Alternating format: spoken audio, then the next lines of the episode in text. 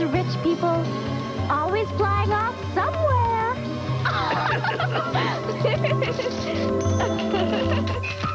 Welcome to the Vegan Vanguard. a show about all things from the perspective of two revolutionary vegan women. I'm Mexi. And I'm Maureen. And in today's show, we'll be bringing you a laminated blueprint for how to end capitalism and what to build in its place. yeah. And it'll be laminated because this is the only way that it can possibly be The done. ultimate. This is the Mhm. only solution. And of course, we have discovered it and we're just going to pass it out like a pamphlet. and everyone I can just cannot believe this. we haven't thought about this before. yeah. Well, we got so many questions asking us, what's the alternative, guys? Tell me now, what's the alternative? And we thought, well, okay, we better come up with a foolproof, really well thought out alternative. And that's that. So, Well, otherwise, we're really not allowed to speak about the prodigy that is that is capitalism. right. Yeah. Otherwise, we're just super naive Yeah. and, um, yeah, need to just be quiet. So, Mhm. so we solved that. Good, great. I'm so happy to get this out of the way. yeah. Um, no, but the reason we're being quite sassy about this is because we get, well, I feel like there's a half of the comments, or more than half of the comments, that are not asking in a well intentioned way, right? That just sort of want to silence us. So that's why they're being like, well, you can't criticize capitalism as long as you come up with an alternative. Mhm. But then I do think that some of the comments are more well intentioned. That's that are just saying like, you know, what's the alternative? Like, I do think that we need to talk about alternatives, and it is important, Mhm. and it is like really, it is hard. hmm I mean, there's even a ton of leftists who are like fully on the anti capitalist train, being like, okay, but how do we organize this? How do we do that? You know, so these are conversations we should be having. Um, but like, A, yeah, we should be having them in like good faith. And B, we should be thinking of them as, you know, collaborative conversations that we need to be having to build out some of these ideas in the present day. You know, Mhm. it, it shouldn't just be like, okay, well, here, here's the solution. This one person thought of it. Like, so anyway, we're gonna get into all of that today. Yeah, I think we're. I think a lot of people are looking for models to follow instead of trying to create Mhm. something in capitalism's place. Yeah, that's such a good point. Yeah, like we definitely we can't just be looking for this one magical thing that we can follow. We have to actually understand that we ourselves are the creators of this. So like we need to start imagining, we need to start building, we need to start talking and working together. Um Mhm. I think that's such yeah, a great way to put it. Yeah, I think it also comes from this myth that capitalism is just like this one thing and it's responsible for everything we've got up until this point. Mhm. So, how are we just going to sub it with something else? It comes from a, Mhm. a- I think, a deep misunderstanding of what capitalism is. hmm Yeah, that's a very good segue, perhaps, into the definition. Oh, yes.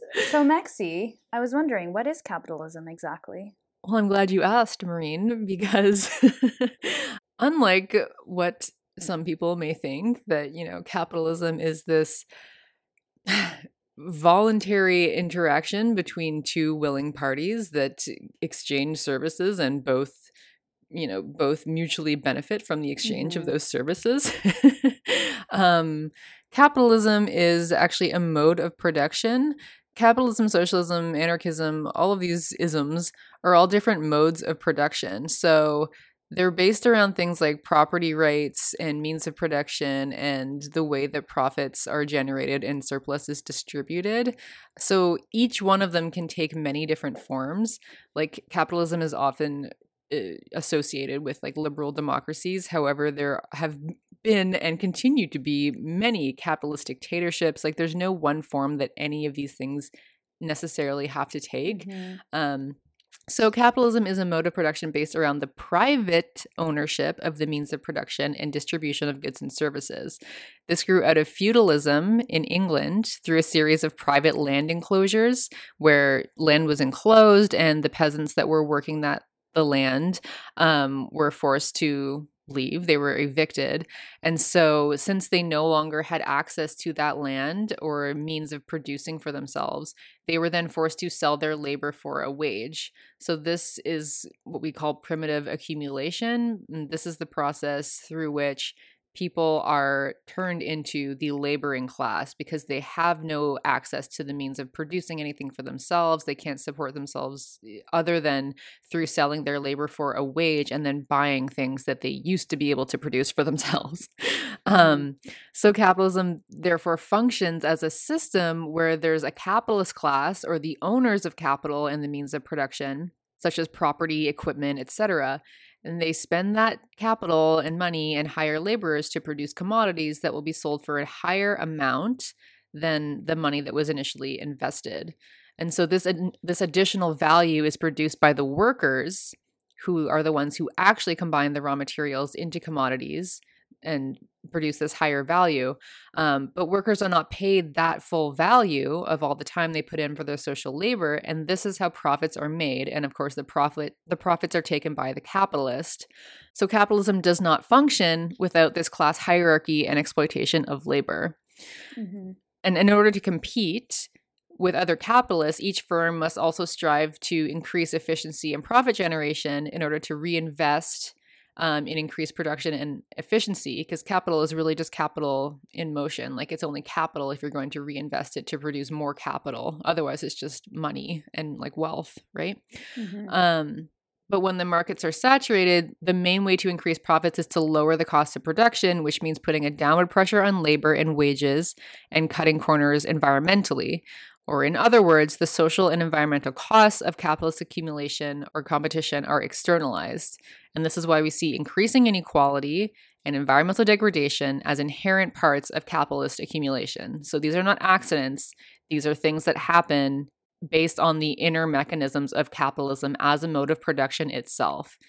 And as I said, capitalism can take many different forms, being dictatorship, uh, a quote unquote right. liberal democracy. Capitalism is not synonymous with democracy, unlike so many people no. think. yeah, absolutely not. It is not. Um, that is like a very good point that needs to be underscored. That yeah, it could be anything, and even like I mean, we can do a whole other podcast about like the quote unquote democracy that we enjoy in liberal capitalist democracies, but mm-hmm. that's a different story. Yes. Thank you for that explanation. It was very insightful and super concise. I feel like our listeners are going to have to go back and play it and listen to it and be like, ah, yes, yes. That's what I do with a lot of podcasts. I'm just like, mm, wait, this, this was really good information. but I think we also need to, yeah, understand that like the economy or capitalism is not just an objective science of just like, well, you know, certain people pursue profits and then exploitation is inherent to it and so like i think that's definitely a part of it. But i think that what people also fail to see is that like the world trade organization and the structures the, the institutions that structure the flow of resources actually have a huge impact on like how that flow operates. So it's really um it's it's an economic model and it's also like a model for maintaining inequality mm-hmm. between between different countries and regulating the flow of production. Yeah, for sure because like if you just look at what I just said about the inherent mechanisms of capitalism, like ca- profits are produced through inequality. Like any like, profits do not get produced without inequality. So mm-hmm. a lot of these things that are here now in late stage capitalism are, yeah, these political mechanisms for increasing that and maintaining that upward flow of money from the bottom mm-hmm. to the top. Mm-hmm. Yeah. So next, I want to dispel the myth, like once and for all, that capitalism is working and is reducing inequality mm-hmm. because the World Bank and just a lot of people, a lot of important people, have been peddling this myth that inequality on a global scale is getting better with capitalism. Mm-hmm. And it's not. And I looked a bit, I looked into this a little bit more. Um, and that myth is actually based on extremely misleading stats. Um, and they're misleading for two main reasons. The first is that, so they, the stats are calculated as if everybody in the world is part of like one big country hmm um and and even then it's only so so if you consider like that everyone is part of one big country it is true. Um but that's only if you include china and east asia uh, in the mix. And interestingly enough they're the only parts of the world that haven't been forcibly globalized by the washington consensus hmm established in 19 in the 1980s so they they were able to transform their economy largely according to their own standards. However if we look at global inequality between different regions of the world so like across rich and poor countries or north and south what we see is that inequality has gotten much much worse and actually the income gap between the poor and the rich in the last few decades has tripled. Hmm so that's why it's in, that's one reason why it's in, incredibly misleading. Um, we definitely see that wealth is being massively transferred from south, like from the south to the north. hmm And okay, the other the other um, factor that makes this stat misleading is so so the UN says there's about 700 million to 1 billion poor people in the world and that that number has been decreasing steadily. However, they put the threshold for what poverty what qualifies as poverty at $1.25 a day, which is ridiculous because no one can actually live on that. Mhm. Um, it's estimated by a lot of economists that the basic level of human subsistence can only be achieved with at least five dollars a day. Okay, so that's like if you want to be able to like drink and eat and live past like your second birthday. Mhm. Um, and if you if you look at that stat of five dollars a day, there's actually 4.3 billion people in the world living in poverty. Mhm. So that's quite a massive difference. So the yields of capitalism are very much going to the rich countries. And obviously, the rules of capitalism are regulated in a way that's beneficial to them. And another interesting stat is that all of the new income generated in the past few decades, out of all of that income, only 5% has gone to the poorest 60% of the world. So trickle down my ass uh, at Mhm. this rate of trickling down. Economists actually economists actually estimate that it would take over 200 years to eradicate poverty. But that's like Mhm. considering, you know, doing as if we wouldn't blow ourselves up if we kept going this way for 200 years, which we would. So it's like an unrealistic statistic anyway. Yeah, for sure. Um, like the World Bank also inc- like incredibly doctored their stats on poverty. It makes me so mad when people So mad. say that poverty is being reduced. Um, like because they're the institution that's supposed to be eradicating poverty. So it looked pretty bad for them where like decade after decade after decade poverty was increasing.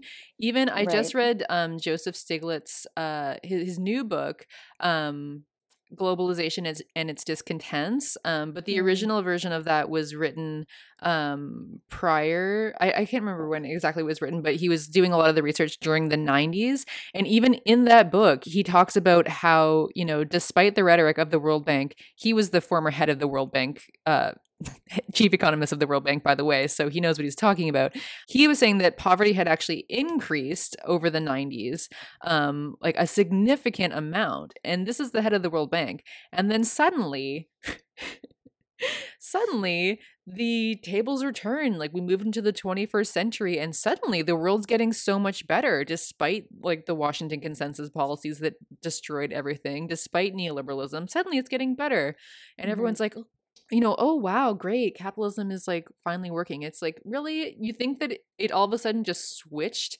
from getting so much worse to being immediately better Mhm. I'll include a, an article in the show notes talking about how they actually, um, you know, changed the goalposts and how it didn't align with inflation and how, yeah, like the stats that they use made it seem as though overnight all of a sudden all these people are no longer in poverty whereas really the problem is just as bad as before if, uh, if not way worse so it really makes me sick when i see people like the bill gates foundation and like just anyone online telling me that like well it's everything is getting so much better you know what i mean Mhm. it's like oh fuck Yeah, absolutely. Yeah, I think that one of the most destructive myths that we tell ourselves about capitalism in like in the West, you know, in rich countries, is that rich countries are just they're doing incredibly well because they're very smart and because they're very hardworking. But we're the ones who are actually very generous and who give a lot of aid to the poor countries, right? This whole like myth of international aid. And actually international aid so if we look at the budget, it's actually a lot of money. It's 130 billion per year that goes from north to south. Mm-hmm.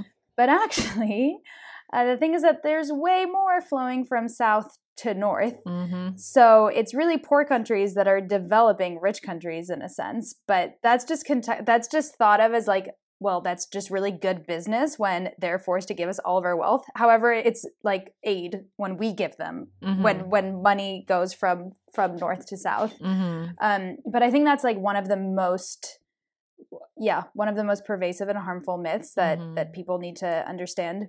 And Yeah, n- sorry. Yeah, absolutely. I was watching. I don't know if you know this, but Mad Blender did a like a debate with uh, the vegan cheetah uh, the other Really? day. Yeah. oh my god, poor poor Mad Blender. I know. So, anyways, well, I was watching it live and I was commenting whatever, and he was saying all of that stuff that you're Wow. just talking about and it like he obviously thinks that um you know the real problem is like the elite jews that are running everything Oh god. um he actually commented to me like mexi are you denying that the elite jews are not the ones running the world bank and whatever and i was just like oh my god fuck off but like Please refer to what our third podcast. uh, please refer to like any information ever like just do some reading that's not like breitbart news or whatever you know um but yeah those are the common talking points especially with this like rise of the alt-right is that like well western civilizations just work really hard and we're just really really smart and we just earned all of this and everyone else is just too backwards to get it together and that's why they're poor and that's why we Mhm. shouldn't have them immigrate it's just like Mhm. oh man yeah. So actually there was a comprehensive study, like the most comprehensive study like in the world, which we can like we can link it in the show notes. That was done in December of 2015 um, by an association called the Global Financial Integrity Association or something that partnered with the Norwegian School of Economics Mhm. um, to to study the financial flows around the world, and they found that for every one dollar of aid that African countries receive, they lose twenty four dollars in net outflows, Mhm. yeah and that's through like in like a, a bunch of illicit financial flows where like companies are basically just like taking money from poor countries and storing it in tax havens Mhm. um, or like misinvoicing their their profits. Um, Did you read that on an, an article? Is in the Guardian called "Aid in Reverse"? Is that what you're looking at? No, actually, a lot of these stats I'm getting from a podcast from the Underskin Under the Skin podcast by Russell Brand. You know, Hmm. because like he's my. Isn't that weird? Did you know that I love Russell Brand? Anyway, uh, the podcast is called "Inequality is Killing Us All." Are we going to stop it? And it's with guest Jackson, no, Jason Hickel. Mm. It's amazing. Okay. I really love this episode, so we'll we'll link it in the show notes. But so you you read it somewhere else too? Yeah, I'll link also the Guardian article. It's like just a very concise showing how yeah, aid is we we should stop conceptualizing aid as like actually doing anything to Aid. to develop Mhm. the global south because it's really set up for this global south to keep funneling their money and resources and everything to the global north. Right. I mean, when we think about it, if if we didn't regulate the world, the flows of cash around the world according to like some fictitious social construct like money, why would it make sense that the countries producing all of the like material concrete resources are the poorest ones? Mhm. Like how have how has our imagination been like so brainwashed and colonized that we actually think that that makes sense? Yes, so fucking colonized. Like I yeah. it boggles I my don't mind. understand how that makes It boggles my mind. yeah no it really does it really it, it's we've completely normalized and like naturalized the idea that that just african countries and other countries in the global south are just poor even though we we know that they're the ones giving us all of Mhm. The resources. Mhm. It just Like, boggles me because I'm like, I feel like I never believed that. Like, I feel like even when I was a child, I never believed that. So I'm just like, I'm looking around and I'm just like, am I like losing it? You know what I mean? Like, like am I just like, But you were you you were just like a very woke child, I feel like. but but I mean, even today, um, but but yeah, no, you're right. Like a, a literally a 2-year-old would understand this. right, like, even today, I'm looking around and I'm just like, who are all these normies? like, I'm just Right. like, or like, am I the like you know really weird one who's just missing something but i'm just like no no like i feel like this is very easy to understand right. i don't know But I mean this message is pushed on us literally 500 times a day, so i know but man i just still i'm like just Yeah. sidebar we don't have to include this but like just a funny thing about like i just you know obviously recently joined okay cupid just like for the hell of it to oh, see Oh girl, we're including this. okay, fine. okay, so just like a funny tangent. So as you know, I've just recently joined OK Cupid as like I do. a funny like just to like see what it's about and like see who's out there. And I made my profile like super polarizing. It was like it's like I even said at the starting, I'm like, I'm gonna make this as polarizing as possible so that only the like the dopest of the dope Yeah. message me. So I'm like, hit me up if you and then I have like a bulleted list and it's like Mhm. are critical of capitalism, bonus points for like Marxist analysis, are Mhm. anti-imperialist, are feminist, are like like all, all the shit, right? Mhm. Um I would hit you up, girl. yeah. but yeah, I, and I kind of figured that I wouldn't get like too many messages. I don't know. I got like Oh, I've girl, gotten so many people on there are just hungry and don't give a fuck. honestly, I've gotten like a billion messages. Mhm. Um and a lot of them will like kind of be like, "Oh yes, I'm a Marxist and I'm a feminist or whatever." But then you start talking to them and you realize that like they don't really know what they're talking about.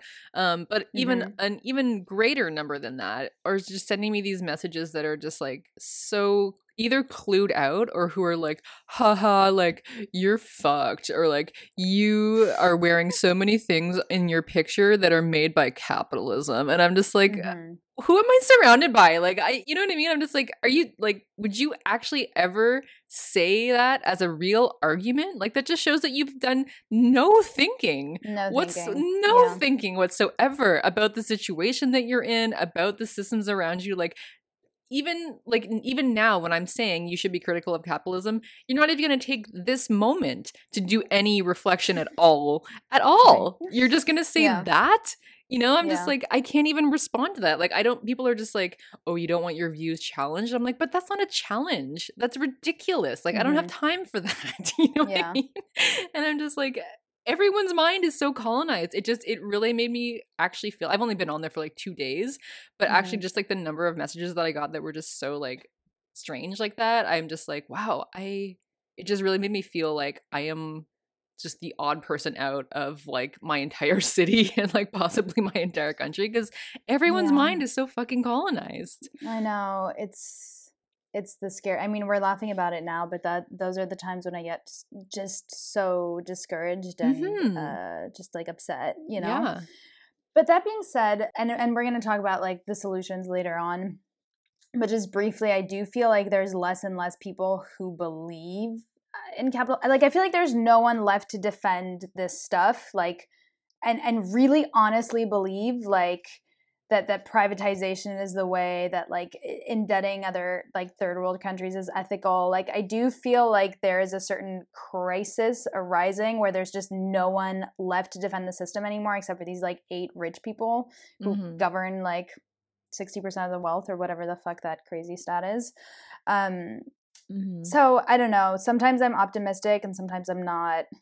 Yeah, you know, you're right. I I mean, I am optimistic. I'm seeing I mean, this is the first time in my life my life that I'm seeing a lot more people actually like openly organizing and openly talking about socialism and like Mhm. uh so yeah, this is definitely like a unique moment, but then I also it's also just very discouraging like what a Oh, yeah, great what a great job those like eight wealthy people are doing in like building all these right-wing think tanks and like Mhm. getting all these neo Nazis on board, and you, Mhm. you know what I mean. So, but Mhm. anyway, definitely. yeah, so to come back to my point that capitalism is not some objective science that the economy is not objective and i think people really need to understand that Mhm. Um, that a It's, lot it's of a the set of social relations. Absolutely. That a lot of the that the flow of capital is regulated largely by the WTO, which is such a profoundly anti-democratic body. Not only do rich countries control 50% of the WTO, but the US government has a veto on every single decision that's made there. So I Mhm. think that obviously they're going to structure the flow of capital in a way that benefits them and Mhm. these you know these stats that i was citing earlier that all of the money from the south is basically being hemorrhaged into the north this is very much um, this is very much orchestrated by the wto and the rich countries themselves Yeah, that like the US um and the EU and Japan, like the triad economies also similarly dominate the World Bank and the IMF. Like they make the decisions in terms of all of that, like lending, Washington consensus policies, etc. So this is all being structured by an elite few. mm-hmm. totally and it just has had like a huge impact on like our history. So this whole myth of international aid has very much indoctrinated us with the belief that all north countries want to do is like help the global south, you know? And it's just like I don't know because they're so incompetent or because the resources are so scarce like we just it's just really hard. um sorry. I don't know why I'm getting so sassy and mad.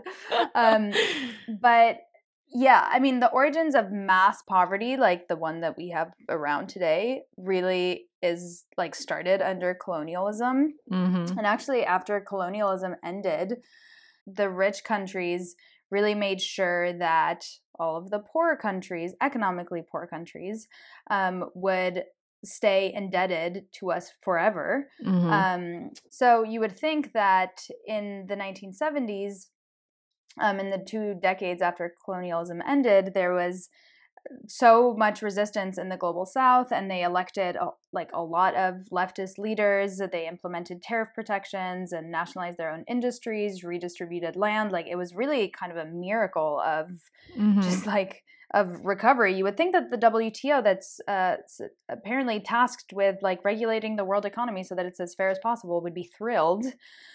However they were not. Um, and you know they literally the the global north like the g7 countries literally sat down together and were like okay how are we going to stop developmentalism? Like how are we going to mm-hmm. crush this resistance?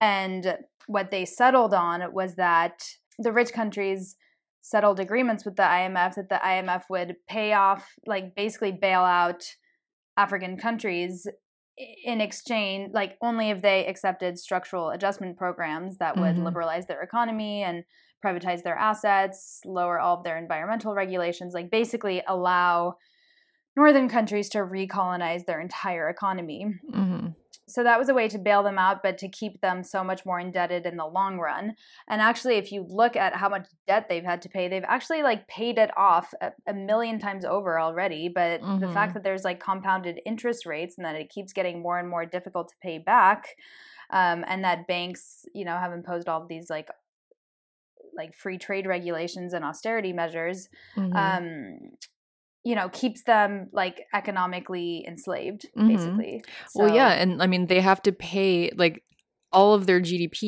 You know, they have to pay like forty percent of that back in debt repayments. So they have Mhm. even le- they don't have money for healthcare, education, or things that would actually help to develop their citizens or their country because they're literally paying like half of their money just to these fucking debt repayments. You know, Right. And like getting the other half stolen by corporations. right? Yeah, That they're are setting up so- like tax havens. Yeah, or just like just leakage, just like foreign companies there, like the majority of profits go to them, and all- the laborers get like a like piddly shit, you know. Right. So that's an example of how social democracy was actually flourishing and helping African nations um, have more independence and have more wealth at a shockingly rapid and almost miraculous rate. Um, but it was torn down by, you know, neoliberal capitalist assholes. Mhm. So you're also, Mexi, I think, going to talk about um, how we have been sold this revisionist history of communism in Eastern Europe. Mm-hmm. Yeah, um, and, and everywhere, like in Cuba, etc. Um, so yeah, I mean, some of the some of the arguments that you'll hear against communism are that so many people died like everyone fucking was murdered like every like just everyone was dying you know what i mean mm-hmm. um and also that life expectancy and quality of life has increased so much under capitalism um and so therefore it's the only option for us first of all I mean, there has been so much said about the like black book of communism, which has been completely disproven, and yet people just still like hark on these numbers. Um, but anyway, like if people dying is the benchmark for a shitty system, then I'm yeah, sorry. should be. yeah, but I'm like, well, then I'm sorry. Why are none of the crimes of capitalism actually attributed to capitalism mm-hmm. itself? Like the war crimes of Bush and Cheney and Reagan and and everyone. Um, you know, famine in Africa while food is being exported like billions going hungry while we overproduce food. I'm sorry why is that not attributed to capitalism? Mm-hmm. um you know like all of the deaths of left-wing groups everywhere at the hands of the cia all of the coups and then everyone who died um, during you know the aftermath of the structural adjustment programs.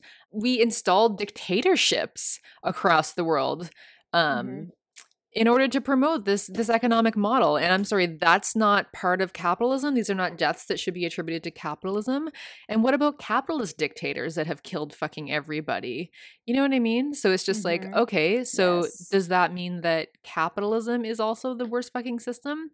And i think this goes back to the problem of people thinking that capitalism is just linked to democracy and not understanding that these are all modes of production that can be run under any mm-hmm. number of different governance structures.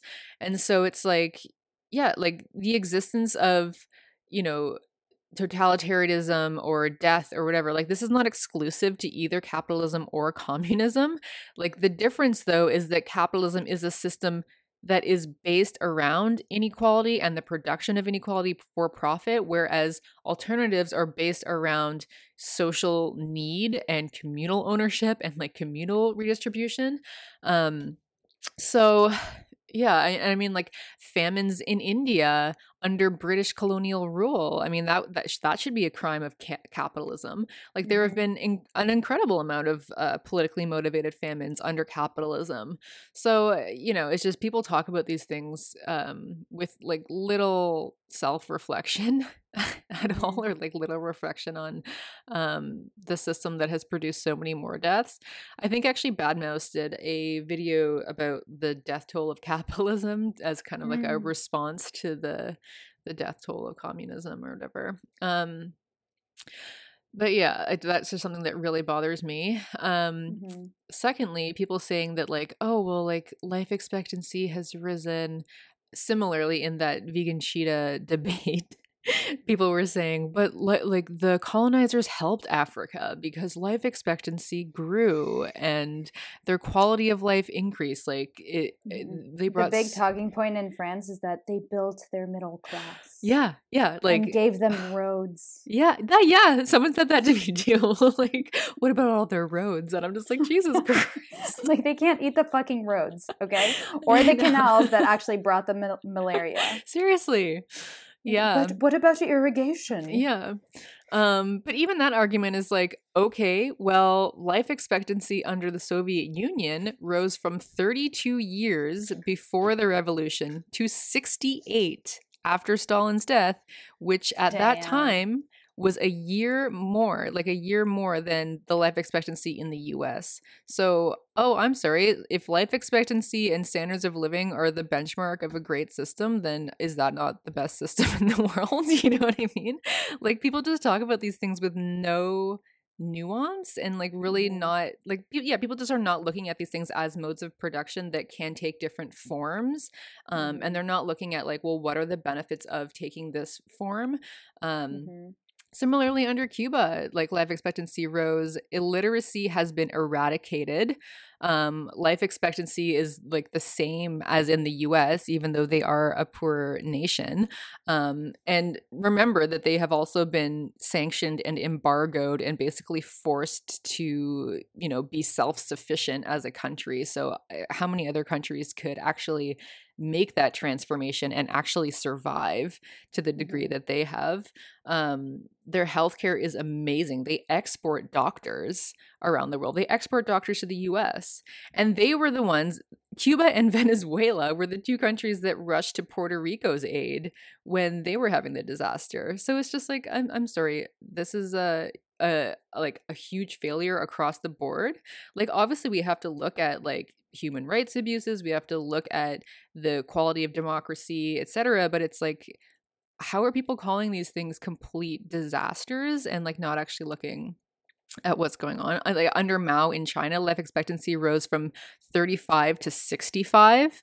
Like they took these backwards peasant countries and turned them into the two biggest superpowers in the world, Russia and China. So, uh, what? You know what I mean? Like, I'm not saying, like, obviously, we're not saying that everything was rosy dozy and that nobody died like that's horrific that so many people died um but also like those were terrible policy mistakes like even like no one's gonna like geniuses make mistakes you know what i mean um so we have to look at like okay that was bad we don't want that we don't really want like secret police running around killing everybody um but Mhm. do we do want free healthcare for all we do want uh, illiteracy eradicated. We do want everyone having housing and food, which they all did. Um, Mhm. Like even Joseph Stiglitz in his book, uh, he has a whole chapter on like the Soviet system and the the neoliberal aftermath. Um, same with Dr. Ghodsee. I was listening to a podcast recently um where she was talking about you know uh, the devastation that happened in those countries well in Russia and in Eastern Europe when the World Bank and the the western powers came in and basically forced them to liberalize their economies and adopt like neoliberal capitalism and how fucking horrible that was for everybody because everyone they went from a system of full employment full everyone had housing everyone had healthcare everyone had food like infrastructure was all organized. They went from that to this system of quote unquote freedom where nobody could Mhm. actually afford to buy what they needed to live anymore. And that's the difference you know? And even joseph stiglitz like he was he was saying how fucking like the whole thing is about how horrible the neoliberal aftermath was. And he is not a leftist by the way. He is like former head of the world bank or whatever um it was a bit contradictory though because he was saying he was saying all these things that like the soviet union had and that you know they turned this backward peasant country into this industrial global superpower that was making the US like tremble and so sta- so scared that they had to go out and do all of these like counter revolutionary things and uh you know promote these structural adjustment programs. And it's like that was a huge failure you know what i mean? Like uh i'm not sure you know what i mean? Um anyway i think the point is that we have to like look at things in a much more nuanced way look at what was working and then you know how can we implement that in today's world? Because conditions are so different today. So again we can't just like take a blueprint like nobody is suggesting today that we just take the blueprint of the soviet union and say okay we're just going to do exactly that. That wouldn't even work. We're not a mm-hmm. peasant society here in canada. Like we would have totally different needs. We, we would have to do t- you know so many different things to organize uh, a communal democratic society right so it's like we need to be building these things today but we already have a lot of examples of things that were working for people um, that we can draw from and and Mhm. and you know work to build the future Totally. And even if someone did have the answer, there there is no one answer for different region for all these different regions of the world. Like Mhm. we I think need local solutions that are collectively conceived of. We Mhm. can't I mean, arguably that that's like one of the problems when you're talking about like, you know, Russia. We don't we don't want one person with all of the power. We don't want, you know, hmm Yeah, but it's like we have to start thinking about, you know, what we want as a society and then how can we build things around that.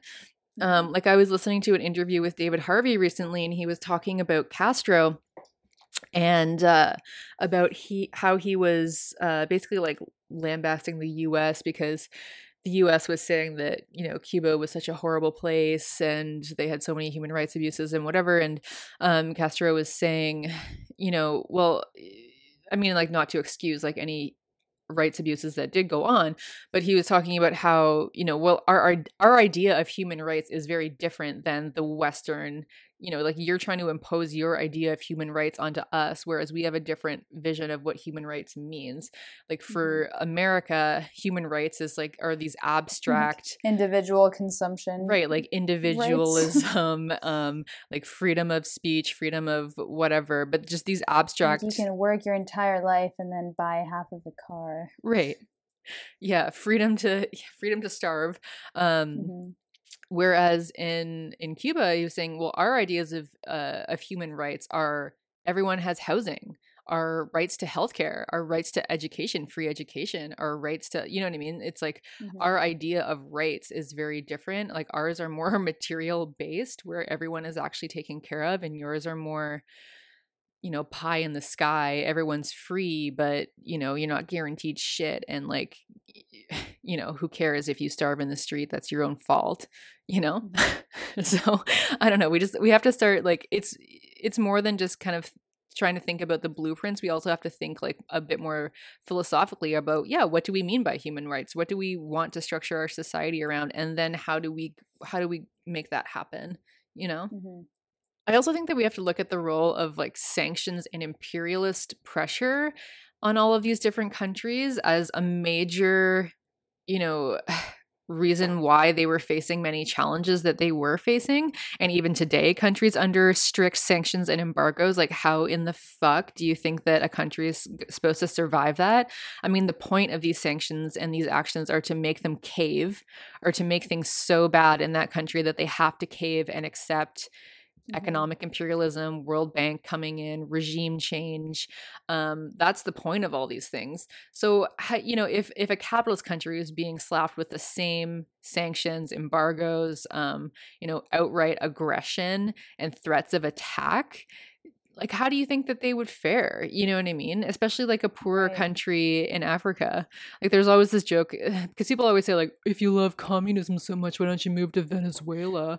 Um, which isn't even socialist by the way. It's like 70% privately owned and like it's very obvious that the cia is behind like wanting regime change there very badly and they're working towards it through sanctions etc um but then uh, i don't know I, I always find it funny like i've heard this joke where it's like okay well if you love capitalism so much why don't you move to somalia? Or like why don't you move to bangladesh? Like you know what i mean? It's just like mm-hmm. oh yeah. Like yeah. i don't know. Um but yeah anyway uh, dr ghodsee in this podcast that i was listening to made this great analogy that i wanted to share. Um she said or she was talking about, you know, imagine that I am a young girl. I'm sitting here, I'm trying to build this tower out of blocks. And I'm building and I'm building and I'm getting really close to the top. But before I can finish, my brother runs over and knocks the whole thing down. And then I think, oh shit, all right, I'm gonna try and try this again. So I start again, I start building it up, and once again, right when I'm right near the top, my brother comes over and knocks the shit down. And I'm like, oh, fuck. And I, I do it again. This keeps happening. And then my mom comes over and is like, oh, well, there must be something wrong with the blocks themselves. Right. You know, it's like, that doesn't, yeah. you know. Yeah, I love that analogy. It's like, well, is it fair to assume that it's the blocks that have a defect, or maybe right. just the brother that keeps on coming and knocking it down? Right. It's like, well, maybe it's like the entire rest of the world fucking attacking the shit out of this this thing and making just sure that it, it, never happens. Even like your example of them, uh, like eradicating the developmentalism in mm-hmm. in Asia and Africa. It's like we don't even want like a budding of this to to mm-hmm. start. You know what I mean? So it's just like yeah, yeah. I don't know. It just really is frustrating to me. Mm-hmm. Totally. So let's talk about proposed solutions. All right. Um, when I was doing some research for this episode, I sort of broke it down into two sections like one that is more like solutions from within the system and how we can help alleviate this shit show. And then more just conceptual, I guess, tips or things that I think about in terms of how to emancipate ourselves from capitalism.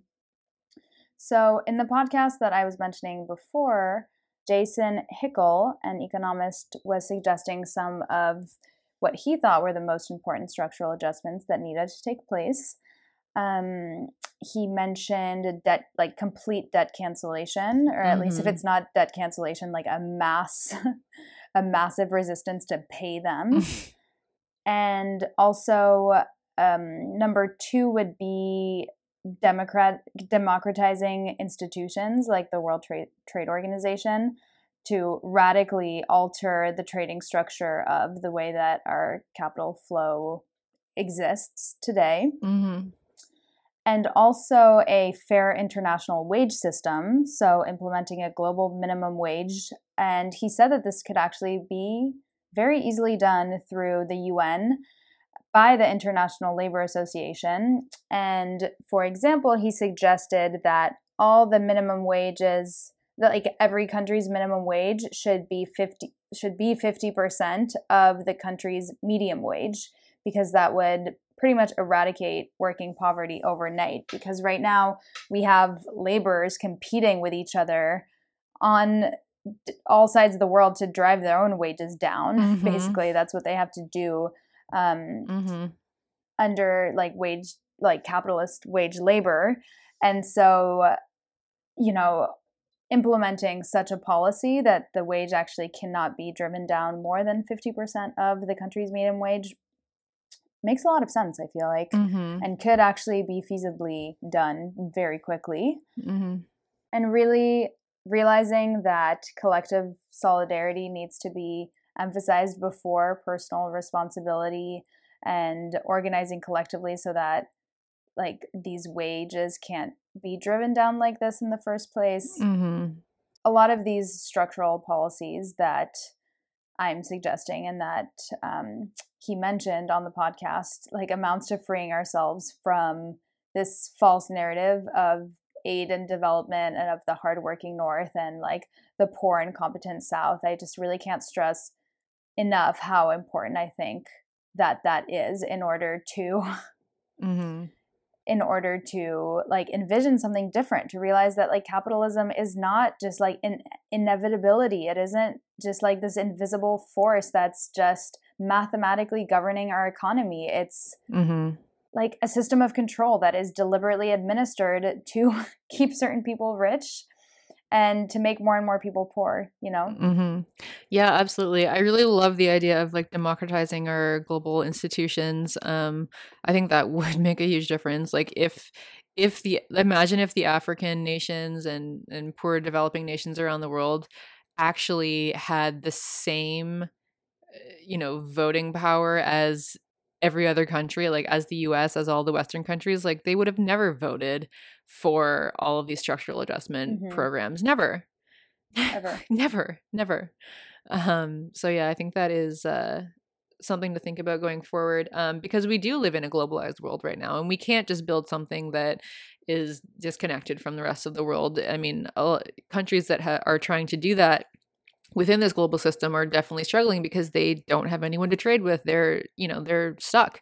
Um mm-hmm. so we do need to think about um yeah like more international solutions um so i think you know democratizing our our global institutions is a great thing um of course like we definitely would have to go further because this is like still within the overarching mode of production of capitalism. Um, I just want to briefly define the different modes of production, like socialism, communism, and, and anarchism, as uh, you know the most common alternatives that people talk about. There are definitely more, um, which we're not going to go into today, um, but these are kind of just like the main ones.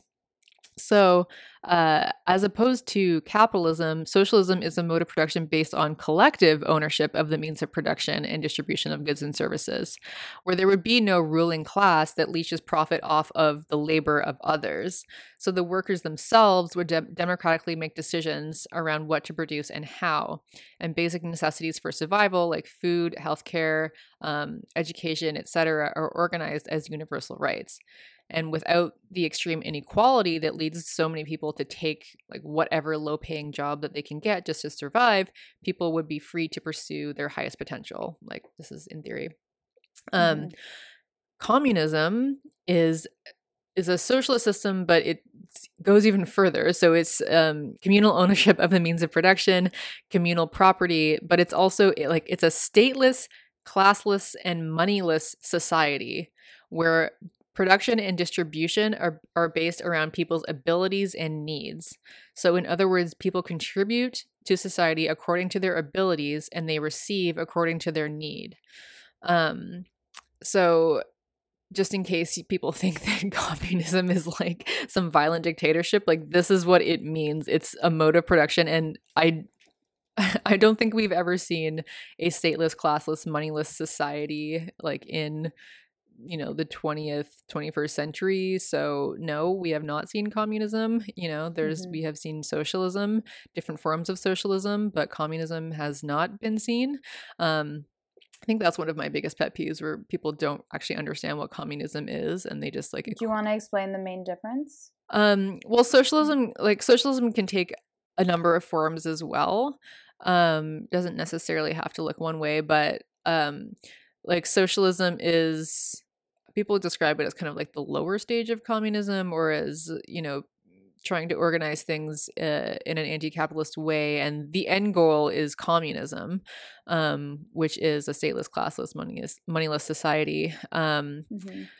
but yeah like th- that's i guess basically the difference between socialism and communism so yeah just i just want to make that very clear for people who are thinking that communism is a particular thing similarly anarchism it's similar to both in terms of its you know communal uh communal decision making communal ownership of the means of production. It's not based around private property. Um, however production and distribution are organized through voluntary associations um, and non-hierarchical forms of governance um, and often decision making is organized through direct democracy. So people are democratically dis- deciding on things like together at all times. It's not representative democracy where you have you elect someone who then makes the decisions for you. It's everyone's involved in all the decisions. Um, i think a lot of them stress like consensus based forms of decision making so so yeah i just wanted to make clear like these are the ideas of the different alternatives and then we as people wanting to build these alternatives today have to i mean first of all have a solid analysis like a solid marxist or critical analysis of capitalism today and the the problems that we're facing today and the structures that are preventing us from reaching you know equality or free healthcare or free this and that. So we have to start but with that which is what I think Marine and I are trying to do on our channels and like with this podcast and everything. Um, and then we have to take a look at okay, how can we organize some like how can we organize air travel in a socialized way? How can we organize all these things in, in ways that are decommodified, democratic, um, and you know actually are there to serve the people and not to serve profit for capitalists. So this can take any number of forms, right? And we ha- we have seen a number of different attempts at different forms. I mean, there's the Zapatistas. There's uh, you know, there's so many different um, examples throughout history of people trying different things, and you know, certain ideas work very well. Certain ideas are maybe less desirable, but we have a Mhm. lot to work with. You know, Yeah. I just think we we don't do a good enough job at, embracing that in, uncertainty. Mhm. Yeah.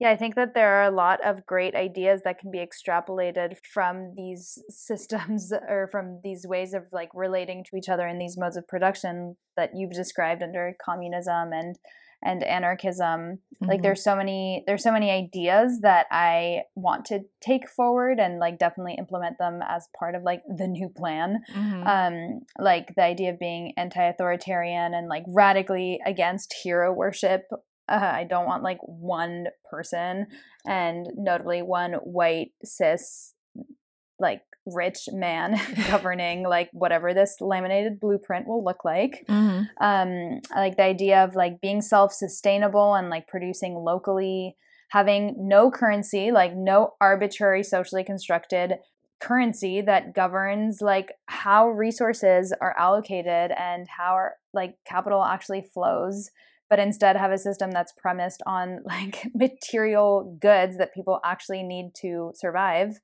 um Mm-hmm.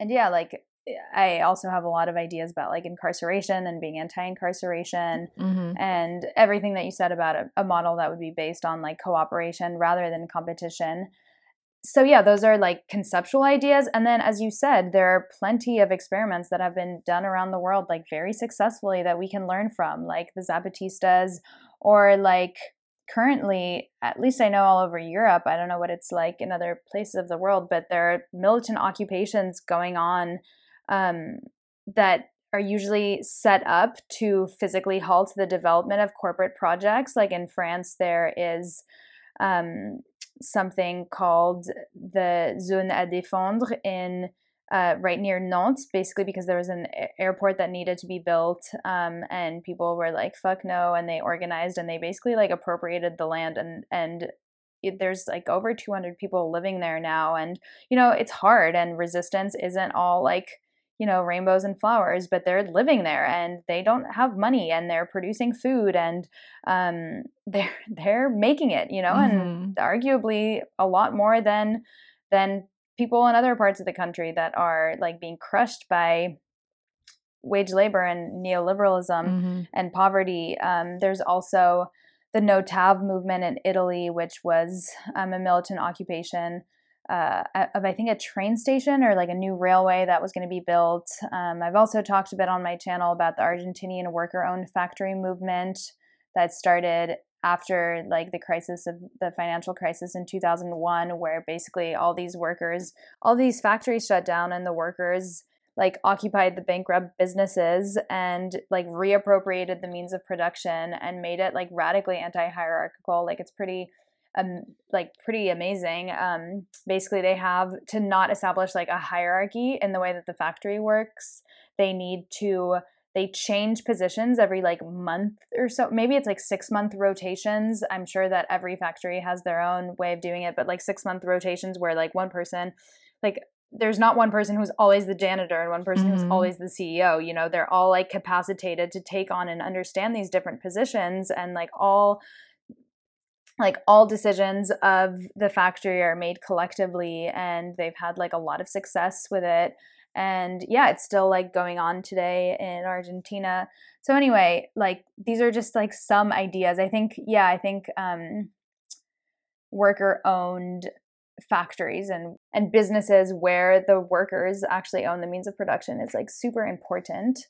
So yeah but i think in general just embracing the idea that other systems are possible the idea Mhm. of like embracing confusion i read um, an article by Aph Ko in her book Aphro-ism that really resonated with me where she was describing how badly activists need to like reject certain labels um, or and just like embrace confusion in general and i wrote down a few of the quotes because they really resonated with me so she was talking about like um, people who ask questions like you know but another system isn't possible or like what or Mhm. like well what do you just want like communism then and everyone to die or whatever and she said you know though these confu- though these questions or she wasn't referring exactly to these questions i forget what they they were but they were in the same vein um, and she said through these questions though these questions are frustrating they demonstrate how people are colonized by the mainstream system to the extent they can't even imagine new possibilities for themselves Mhm. and further in the essay, she says confusion is usually a symptom of decolonizing yourself from the mainstream systems. Answers aren't easily laid out in front of you since you're now forced to think critically. Mhm. And that, yeah, like really uh, just resonated with me. Oh, and she also said, which I th- I thought was a really good point. Like, I think that people accuse me or accuse us of like being in a cult because we're anti-capitalist and we're vegan and we have these ideas like that equality would actually be good and it's actually possible to live in a world where everyone has enough to sustain themselves. Like, what a cult we're part of. Mhm. Um, and she said, if you can't interpret my actions or theory as anything other than cult like, then maybe you are actually a member of a group with a fixed worldview. And I Mm. was like, yes, girl. Damn. that is su- those are amazing quotes and yeah, I'm just loving everything that you're saying right now. Um cuz yeah, when you're talking about like the uh the Argentinian movement and and all of these things, like all of these resistant movements, like they all look so different from one another, but the point is that people had to get together and think about okay, what do Mhm. we want? What do we need? How do we come together and make it happen right now? How do we respond to the needs of the community? What does the community want? How do we, you know, collectively come to decisions that are going to be good for everyone? Like these are all experiments. And so people who sit back and think like, "Well, tell me how to do it." And it's like, "No, you need to be the one critically thinking about how to do it."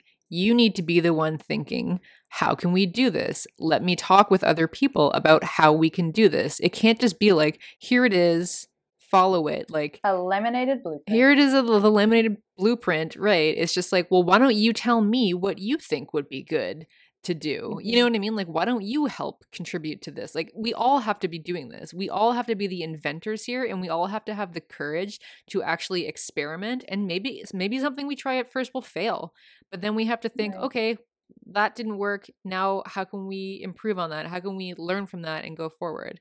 Otherwise, no- nothing is ever going to change. And it's not like everyone needs to be a genius and pull this stuff out completely out of nowhere. There's so many initiatives going on.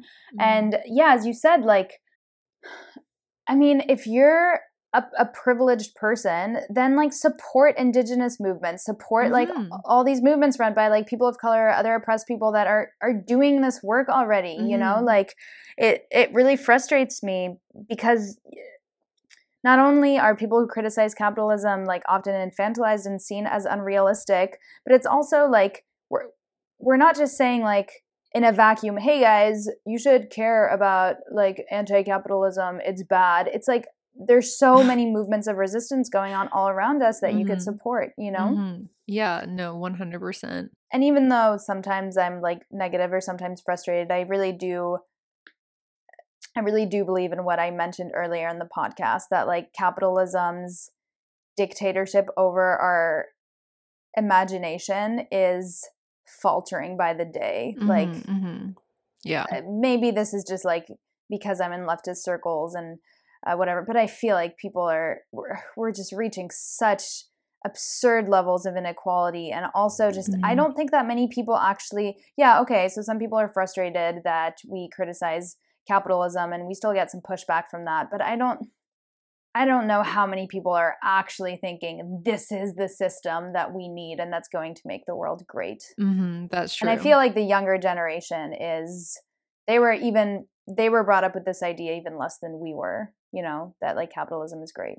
Yeah, I mean, and like, plus they're like living the fact that it's not great. Like, they're living the fact that, like, I'm not gonna live the life that my parents had. I'm not gonna buy a Mhm. house. I'm not, I'm gonna be like struggling um to get by. And it's scary. Like, it's very scary. Um, Mhm. but yeah, I just wanted to say, like, going back to when you're like, oh, you know, like you don't have to be a genius you don't have to be like absolutely brilliant to come up with these things. Um i was listening to a podcast uh rev left radio and uh they were talking to um i guess some scholars of the black panthers um just basically talking about like the black panthers and like their um their movement and what they did and um like a lot like the leaders of that movement were like in their late teens early 20s and what Wow. what they accomplished was incredible because they actually listened to the community like the black panthers were of the community and they set it up so like community members would come to them and say things like you know i can't afford this medication can you get this for me or like you know white gangs are harassing my my parents or they're harassing us and we need protection can you provide security and Mm. so they would organize based on the community's needs so yeah you don't have to be a genius you just have to like talk to people Listen. and Mhm. listen and think about like okay well this is not working this, these are the people's needs so let's organize this right i mean you don't have to be a genius but you have to Mhm. understand that what we're doing now doesn't work and you have to be open to embracing uncertainty and open to trying something different if you're not open to trying. But i feel like this is all the like quote unquote white moderates who are just like well you know i don't really have to try. Like i could just keep going the way that we're going and things won't be that bad for me so why would i embrace uncertainty? You know what Mhm. i mean? And yeah i think that's the kind of like it's hard to get people to care about things if they're not experiencing them but i think the like i think more and more especially as like automation takes over all of our jobs and like it becomes the world becomes even more unequal fewer and fewer people are going to be in that position to say well i don't really have to care about it. Like there's going to be more and more people being like all right fine fuck like let's organize this now you know? Hmm And understand that these these inequalities that are going on like across the world aren't just happening because of scarcity or because of some inevitable like law that we need to compete and be the best, but that things are this way by design, you Mhm. know, and it's like the design and the rules of the game that need to be altered and need to be like critically engaged with mm-hmm. but I do feel like one of the most successful wars that capitalism has waged is the war against our imagination. Like there's Mhm. there's so many days where I feel like yeah, and I truly can't imagine the end of the world before I imagine the end of communism, uh, the end of capitalism. Mhm. Um, Mhm. I forget like who exactly said that, but it's it's really really easy and becoming easier by the day to conceive to imagine how capitalism is gonna like blow us up. I mean, it's as easy Mhm. as like imagining a nuclear confrontation right now between Mhm. North Korea and between the United States, or um, you know, all the wars that are gonna all like the water and food shortages that we're gonna be experiencing. And I mean, yeah, I can really fucking easily see how capitalism is going to blow us up but it is trickier to understand and really like conceive of how the world isn't going to end before capitalism does and how we're Mhm. going to reorganize ourselves differently. I mean, we're almost kind of taught to think that way. Like, we're almost kind of taught to be like completely cynical and like perversely obsessed with our own demise. Like, think about how many blockbuster films are out there about like Mhm. catastrophe and the end of the world and like 2012 and everything is, you know, the day after tomorrow. Like, oh my God, the world strikes back and we die, right? Like, we're we're almost like taught to just like cynically be like, yep, that's the way the world's going. We are taught to be like that so that we don't are. do anything to fix it before it's too late. And it's like, that's Yeah. really fucked up. Like, Yeah. It's true. This self-destructive like way of thinking is all around us and it very much like structures the way we think about the world. I feel like young people and and perhaps older older people too. I should stop referring to myself as just a young person because I'm not that young anymore. But um we're taught to think of ourselves and how much we're overworked and how much we have to be productive when we don't sleep and blah blah blah. There's almost like th- there's this aesthetic to being super self mhm. destructive Mhm. and just working ourselves to the bone. And if you're not miserable or overstressed or having to drink 10 cups of coffee and barely sleeping and being as productive as possible, like there's something like you're lazy or there's something wrong with you. And I swear to God, resisting that, that is like my number one 2018 resolution is to do things that aren't aimed towards making me more productive. Like my Mhm. resolutions are literally like, okay, I'm starting to learn the guitar. I want to read more fiction because Mhm. I feel like all I read is nonfiction and stuff that like I'm genuinely interested in for sure, but that have this almost like this this yield later on to make me have like better arguments or to make me understand the world better. Like it's not just enjoying the moment like I would if I was reading fiction and I was like, well, I just want to spend time with these characters or have this experience by myself. It's like, well, yeah, I want to learn about this, but also, I don't know. I feel like it's going to be, I feel like it's this exercise in resisting capitalism for me to read fiction like 30 minutes a day, you know? Absolutely. Um, I want to sleep more. I want to take an like an intro to to acting class. Like, I want to challenge myself to do these things because otherwise, this ideology of compulsive productivity really does take over take over your life if you're not careful. Yeah, absolutely. Like I have not read a fiction book in like 10 years. like Oh, I've read like one yeah. fiction book. Like Right. and I read a lot. Like I have all these books here. I have like I have a stack of books that I haven't even read yet that I've already ordered that I'm like, "Oh, these are must reads." And they're Mhm. all like academic nonfiction. yeah. I mean, I'm reading this book right now by Alice Munro um, that one of my best friends recommended to me. Um, and it's just like a collection of short stories, and it's amazing. But I have to challenge myself literally at night Mhm. to not. Sometimes I'm like, oh, I kind of just want to put this down and like start this other book that I have right now called Seven Cheap Things of Capitalism, or I forget what. It looks amazing, but I'm like, Mhm. God damn it, Marie. No, it is 1230. Like you're relaxing in bed. You are allowed to read this short story. And and I'm my attention span is not like trained to focus on just like pure enjoyment that doesn't have like a productive yield. Yeah, I know. It's so fucked. Uh, but you're so right. Like, how many conversations do you have where it's just like, oh, how are you? And you're like, oh, I'm just, I'm exhausted. Yeah. Like, I'm Yeah. just like, oh, I'm like spread too thin right now. Oh my God. I, I can't wait. I'll, I always say this. I'm like, I can't wait for the end of this month where like I'll finally have some time. And then the end of the month comes. I'm like, well, okay, I can't wait for like just a few weeks from now. I'll have some time. I'll have some time. I'm just like, you know, like I feel like I'm like running on the treadmill and just like I imagine myself just like tripping and just falling face down and like having the treadmill just like suck me and like fly me off the back of it. Like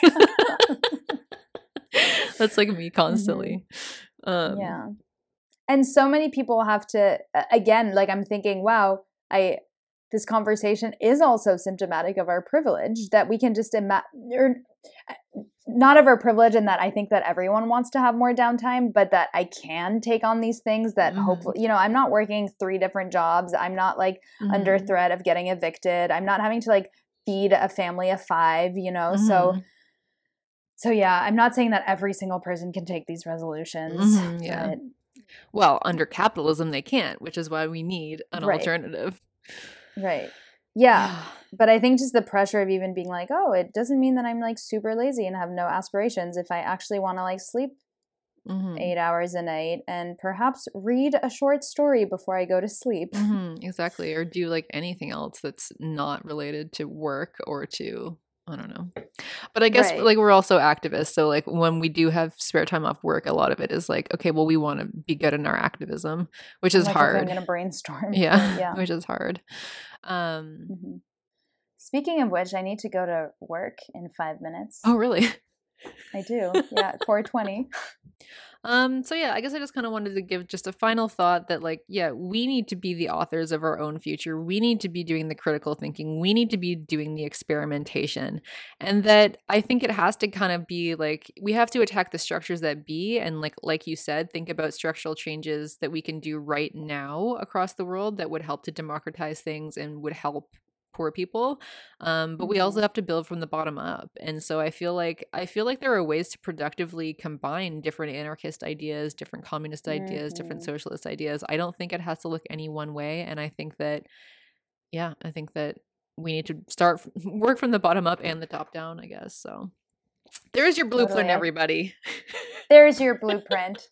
Our blueprint message is figure out your own blueprint. yeah there you go Mhm. but yeah Yeah, it's true. I think that like having one label, like being a certain type of anarchist or being a certain type of, I mean, because I think that you get this question too, but I always get asked like what my hmm particular ideology is um, hmm as like an activist or an anti-capitalist advocate.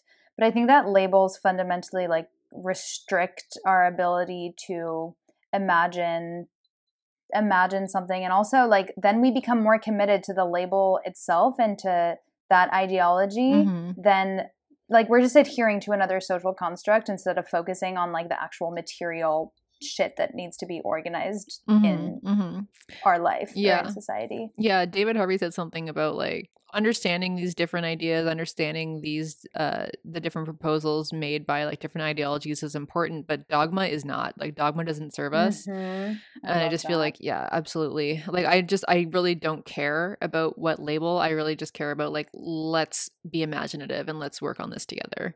So I don't know, whatever. Mhm. Well said. Yeah, we also wanted to say that we actually do have a bunch of reviews on iTunes. So thank you so much. We just I I didn't see them because iTunes is does this really ridiculous thing where it only shows you reviews from people from your own country. So I have my country set to Canada and we have no Canadian reviews. But when I changed it to American, we have like a bunch of reviews. We have like 21 ratings and a bunch of reviews and then we also have some from That's like amazing. the UK and in Europe and things like that. So thank you everyone. We're sorry that we kept saying that we had no reviews and like we Although it was getting kind of fun week after week. yeah. Me just being like, "Do we have one yet?" And you're just being like, "No." yeah, no, uh, we have a lot. So thank you so much. That's so wonderful. And we also had some very generous pledges this past few weeks. Um, so on Patreon, as one of our monthly donors, Helena or Helena, sorry, again, I'm not sure how they pronounce their name, um, but they increased their pledge very generously. So thank you so much. And we also had a very generous one time donation from Joseph Gardner. So thank you so much, Joseph. We really appreciate that. Um, we're trying to save up for some new equipment and perhaps to put the show out at a greater frequency like one once per week instead of once every couple weeks. So all of your donations and pledges um, really really matter. So we very much appreciate them if you'd like to support the show, you can support us on Patreon, becoming a monthly donor, uh, or you can make a one time donation via PayPal on our website, which is veganvanguardpodcast.com. Thanks, everyone. Okay, so thank you for listening. We'll see you in two weeks. Yeah, okay, bye. Bye. She's